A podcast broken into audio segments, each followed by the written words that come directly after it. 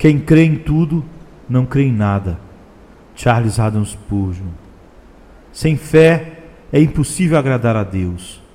Se agradamos a Deus, não é por nosso talento, e sim por nossa fé.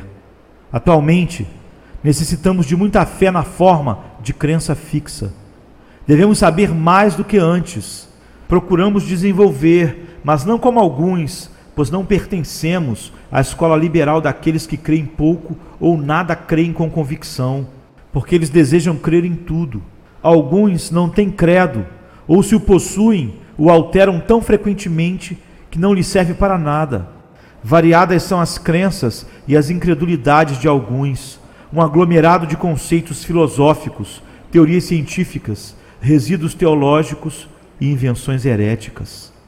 Quando tais eruditos se referem a nós, manifestam grande desprezo e demonstram crer que somos estúpidos por natureza. Pode ocorrer que alguém esteja se mirando no espelho quando julga estar contemplando o vizinho pela janela. Atrevo-me a dizer que não devemos temer ante a perspectiva de medir forças com os seguidores do pensamento moderno. Seja assim ou não, a nós nos compete crer. Cremos que quando nosso Deus fez uma revelação, sabia o que queria e pensava, e se expressou da maneira melhor e mais sábia, em linguagem que pode ser entendida pelos que são sinceros e desejosos de aprender. Portanto, cremos que não necessitamos de nova revelação e que a ideia que há de surgir outra luz é praticamente incredulidade, segundo a luz que já recebemos, visto que a luz da verdade é una. O aspecto mais importante do cristianismo é aceitar humildemente o que Deus tem revelado. Talvez a forma mais elevada possível de adoração é a submissão de todo o nosso ser mental e espiritual ante o pensamento revelado de Deus. O entendimento prostrado ante aquela sagrada presença, cuja glória faz com que os anjos cubram os rostos. Aqueles que desejarem, adorem a ciência, a razão ou os seus próprios raciocínios. Contudo, nosso deleite é prostrar-nos ante o Senhor Deus e dizer: Este Deus é o nosso Deus para sempre ele será o nosso guia até a morte. Reúnam-se em torno do antigo estandarte, lutem até a morte pelo Evangelho imutável, pois é a sua vida.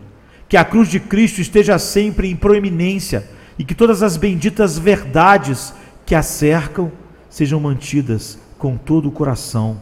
Precisamos ter fé, não só na forma de credo fixo, mas também na forma da constante dependência de Deus se me perguntasse qual é a mais agradável disposição de ânimo dentro de toda a gama de sentimentos humanos, não falaria do poder da oração, ou da abundância da revelação, ou de gozos arrebatados, ou vitória sobre os espíritos maus. Mencionaria como o mais estranho deleite do meu ser o estado em que se experimenta uma consciente dependência de Deus. Frequentemente, essa experiência tem vindo acompanhada de enormes dores físicas e profundas humilhações de espírito, mas é inexplicavelmente agradável cair passivamente nas mãos do amor e morrer absorvido na vida de Cristo. É um deleite chegar à compreensão de que você não sabe, mas seu Pai Celestial sabe. Você não pode falar, mas temos um advogado. Quase não pode levantar a mão, porém, ele opera todas as coisas em você. A absoluta submissão das nossas almas ao Senhor o pleno contentamento do coração ante a vontade e os caminhos de Deus, a segura confiança do Espírito quanto à presença e ao poder do Senhor, isto é o mais próximo ao céu que pode ocorrer conosco. É melhor que o êxtase, pois qualquer um pode permanecer nessa experiência sem esforço ou reação. Ah, não ser nada, nada, apenas permanecer aos seus pés. É uma sensação tão sublime como voar em asas de águia. Quanto à doçura, no entanto, ela é profunda, misteriosa, indescritível e insuperável. É uma bem-aventurança na qual se pode pensar, um gozo que nunca parece ser roubado, pois não resta dúvida de que um pobre e frágil filho de Deus tem direito indiscutível a depender do Pai, direito a não ser nada na presença daquele que o sustém. Gratifica-me pregar nesse estado de ânimo, como se não fora pregar, mas esperar que o Espírito Santo fale por mim. Presidir dessa maneira as reuniões de oração e da igreja, e toda espécie de atividades redundará em sabedoria e gozo para nós. Geralmente, cometemos nossos maiores erros nos assuntos mais fáceis, achando tudo tão simples que não pedimos a Deus que nos guie e julgando que nossa própria capacidade será suficiente. Todavia, as graves dificuldades, essas nós levamos a Deus. Bondosamente, Ele dá aos jovens prudência e aos simples conhecimento e discrição por meio delas. A dependência de Deus é a fonte inesgotável de eficácia. Aquele verdadeiro santo de Deus, George Miller, me surpreende sempre por ser uma pessoa que depende tão simplesmente e puerilmente de Deus. Mas, lamentavelmente, a maioria de nós se julga demasiadamente grande para que Deus nos use. Sabemos pregar tão bem que fazemos um sermão de qualquer coisa e fracassamos. Cuidado, irmãos, pois se julgamos que podemos fazer algo por nós mesmos, tudo o que obteremos de Deus será a oportunidade de prová-lo. Desse modo, ele nos examinará e nos permitirá ver nossa incapacidade. Certo alquimista que servia ao Papa Leão X declarou que havia descoberto como transformar os metais vis em ouro. Esperava receber grande soma de dinheiro por seu invento, mas Leão não era tão bobo. Deu-lhe tão somente uma enorme bolsa para que guardasse o ouro que fizesse. Nesta resposta havia tanto sabedoria como sarcasmo. Isso é precisamente o que Deus faz com os orgulhosos. Permite-lhes ter a oportunidade de fazer o que se jactavam de poder fazer. Jamais soube de alguma moeda de ouro que tenha chegado a cair na bolsa de leão. Estou certo de que vocês jamais serão espiritualmente ricos pelo que podem fazer com suas próprias forças. Despojem-se de suas próprias vestimentas, e então Deus poderá comprazer-se em revestir-lhes de honra, mas nunca antes. É essencial que demonstremos fé em forma de confiança em Deus. Seria grande calamidade que alguém afirmasse de vocês: tenho excelente caráter moral e dons notáveis, mas não confia em Deus. Necessidade importante é a fé. O apóstolo recomenda, tomando sobretudo o escudo da fé.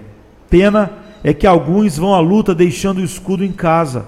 Terrível é pensar num sermão que tivesse todas as qualidades que um sermão precisa possuir e, no entanto, constatar que o pregador não confiasse no Espírito Santo para abençoá-lo de modo a converter almas. Tal mensagem seria vã. Nenhum sermão será o que deveria ser se lhe faltar a fé. Equivale a dizer que um corpo está sadio quando a vida já se extinguiu. É admirável ver alguém humildemente consciente da sua própria fraqueza e, ao mesmo tempo, bastante confiante no poder divino para atuar por meio das suas limitações. Se intentamos fazer grandes coisas, não nos excederemos na tentativa. Esperando notáveis feitos, não cairemos desenganados em nossas esperanças.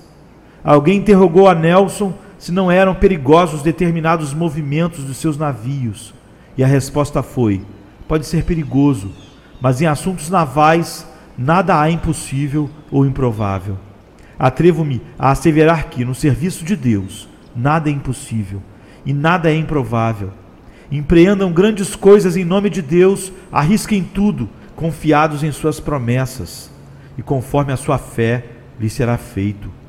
Oxalá tivéssemos mais coragem, mais ânimo, mais garra. Intentemos grandes coisas porque os que confiam no Senhor vencem acima de todas as esperanças. Esse é o tipo de fé da qual necessitamos cada vez mais. Confiar em Deus de tal maneira que em seu nome ponhamos a mão no arado. É ocioso passar o tempo fazendo planos e modificando-os, sem nada fazer. O melhor plano para executar a obra de Deus é realizá-la. Irmãos, se não creem em mais ninguém, confiem em Deus sem reservas. Creiam plenamente Crer na palavra de Deus é o mais razoável que temos a fazer. É seguir o caminho mais simples que devemos tomar. É a norma menos perigosa que podemos adotar, inclusive quanto ao cuidado de nós mesmos, pois Jesus declara: qualquer que quiser salvar a sua vida, perdê-la-á. Mas o que perder a sua vida por minha causa, a achará.